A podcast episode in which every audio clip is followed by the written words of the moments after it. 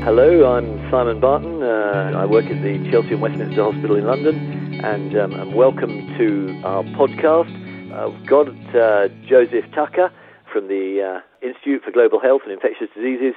University of North Carolina at Chapel Hill, on the line, and we're talking transatlantically uh, about the paper which Joseph's the senior author on uh, the disruptive influence of syphilis cures within specialist venereal systems. Implications for H I V cure preparedness. For those of you who've had chance to see this paper, I'm sure it's caused a lot of interest, a lot of discussion, and a lot of debate about the future uh, of our specialty. Um, I'm going to ask uh, Joe to say a few uh, introductory words, and then we'll uh, we'll maybe try and explore a bit of, of, of how far the ramifications of the analyses that he's drawn together in this paper uh, have for H I V uh, management and for uh, sexual health services uh, across the world. Uh, Joe, do you want to, uh, to open up?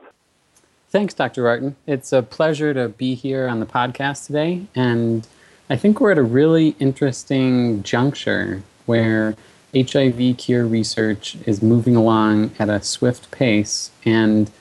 although many things about H I V cure are new, there are some useful things that we can look back on in the history of sexually transmitted infections, and in particular the history of syphilis, to um, to help anticipate some of the policy and health systems implications. And so that's uh, that's really the focus of the editorial that you just mentioned, is is pulling apart some of the history of syphilis and um, looking at it with a critical lens and thinking about what could be some of the implications for H I V cure preparedness moving forward.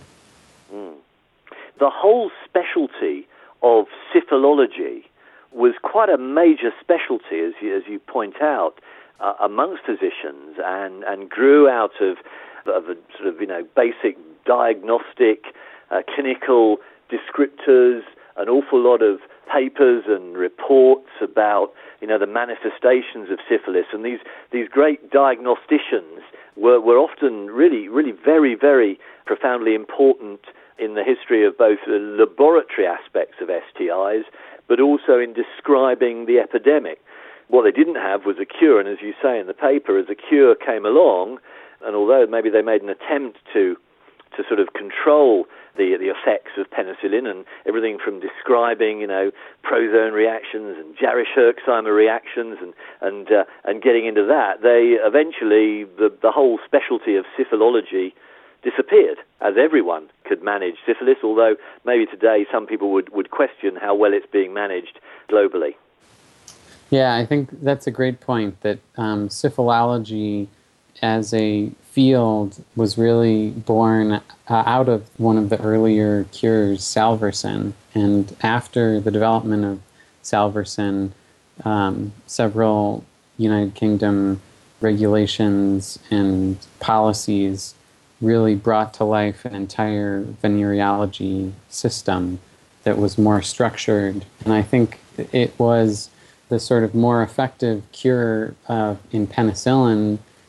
several decades later, was much more widely available and easily prescribed by G Ps. And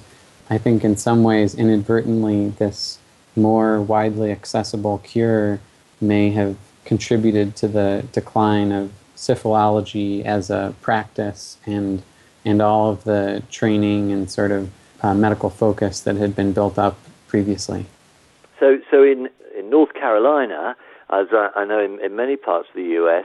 H I V medicines, antiretrovirals, are being prescribed by primary care and clinic-based physicians, are they not? That's true. There's been a decentralization of H I V care in many parts of the world, I would say. So so the, the steps, in some way, even, even ahead of a cure, are there. And clearly we've had a number of, of debates over the past eighteen months in, in the N H S about developing more integrated care, sharing care with community services. And a lot of our H I V treatment sites across uh, England are not on the main base sites of big acute hospitals. So there's already steps of moving the treatment much closer to patients in their communities. And, and, and you're suggesting that as ahead of a cure, um, even though initially that may, may be around major research facilities, ultimately that'll lead to the same change where, where H I V treatment and care um, and cure are, are something which don't need ongoing uh, consultants, senior clinicians to manage. Is that your, your prediction as from this paper? Yeah, I, I think that is a really important trend, the sort of integration of formerly exceptional H I V services and within the broader health systems. And even though in its early days there were many vertical kind of standalone H I V systems that were um, put in place,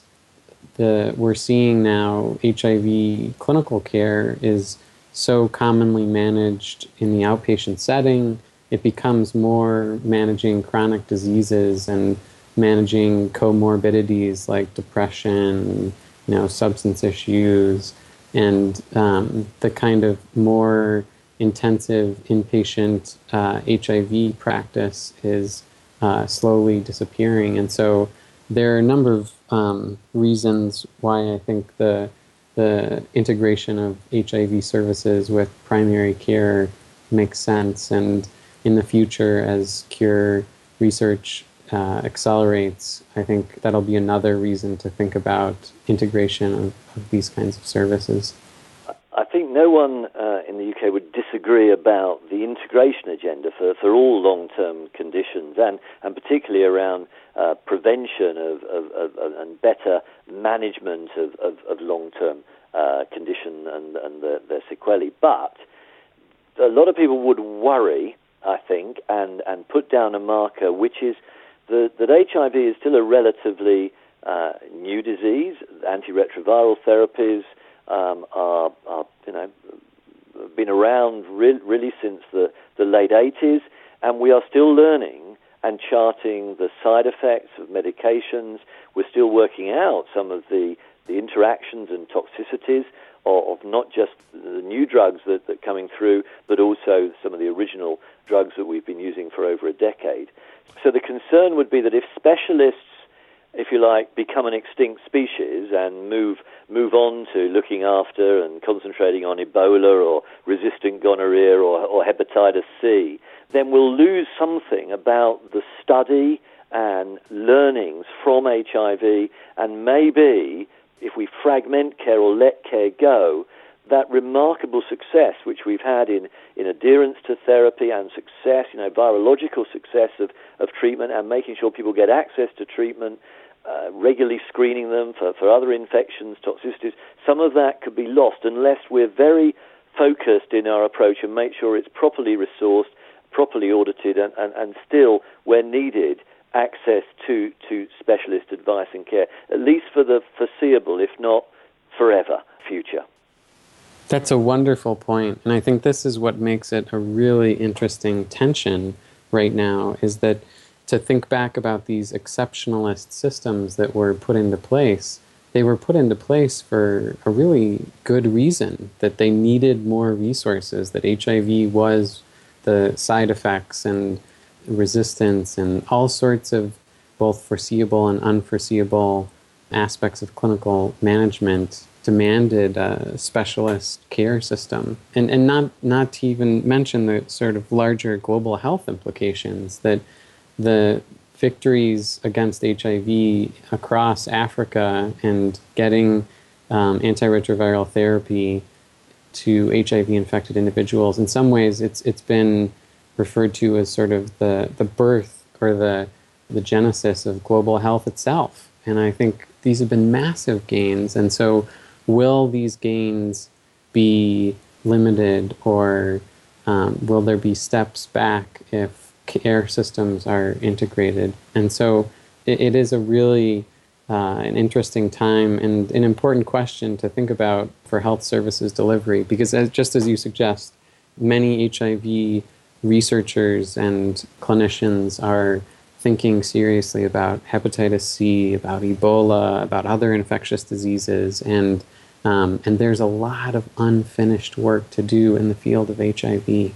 I'd, I'd very much agree. I mean, I think when reading your paper, I, I, I was, it was just after a meeting about, about the, the future of H I V I'd attended, and, and what struck me was that, that one of the, the questions that's being posed is, yes, if we're trying, and the, the medical model is moving care from specialized clinics, you know, often based around hospital departments, to community-based uh, systems, including primary care. The bit that's being lost, the voice that's being lost, is, is the patient voice, and, and a lot of peer support uh, projects have been at the center of, of looking after people's health. And and it didn't appear to me that, that, that the people with syphilis,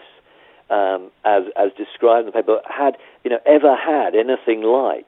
The, the support systems, the networks of advocacy that we saw remarkably grow up and be hugely successful in, in moving governmental policies, accessing quicker access to therapies, and that somehow in in that debate we mustn't just concentrate on the, on the medical bit of you know who prescribes your antiretrovirals and, and looks at your blood result and looks at a rash if you had one, but also about, if we are looking at, at long-term care, involving the patients truly and genuinely in planning the services and, where possible, encouraging and funding peer support mechanisms might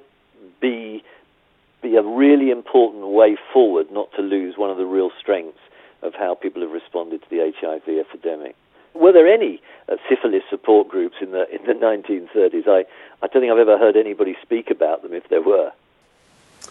It's a good question. There were certainly a number of different groups that weighed in on the topic that were from outside of uh, medicine. There was a strong uh, women's rights movement. There was a strong social hygiene movement.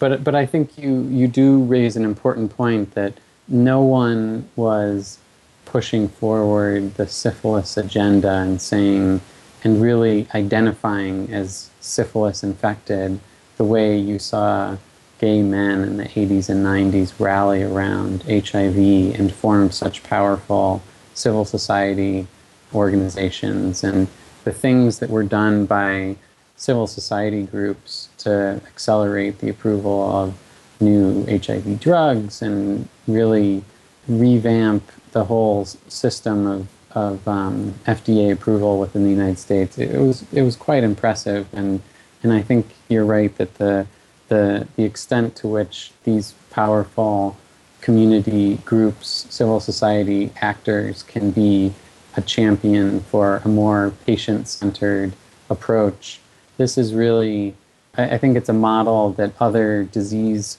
groups and, and other physicians and fields could certainly learn from. And H I V has been, in some ways, very uniquely community-oriented and community-responsive, and, and that's been one of one of the reasons why it's it's um, moved forward so quickly.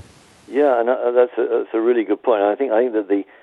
in a way we're perfectly placed in the timing, which is why your article was so well well well well received. Is that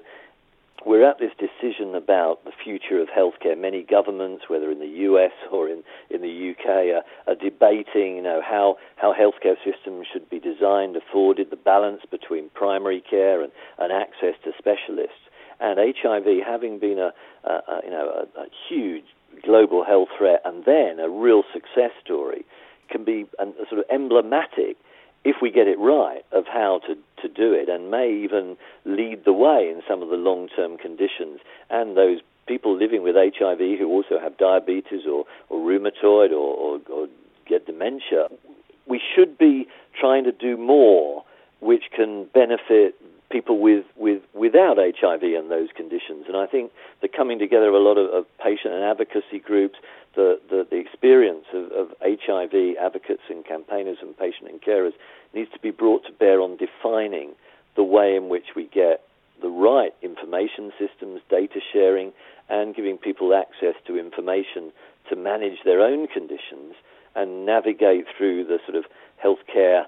system most effectively. And somehow, a lot of things that are being suggested are, you know, special access points for people with comorbidities and long-term conditions, um, with with home delivery of medication, and uh, why not home home blood testing? Why not self blood testing? You know, to what extent can the information systems help people manage their own condition? And specialists, of course, there probably will be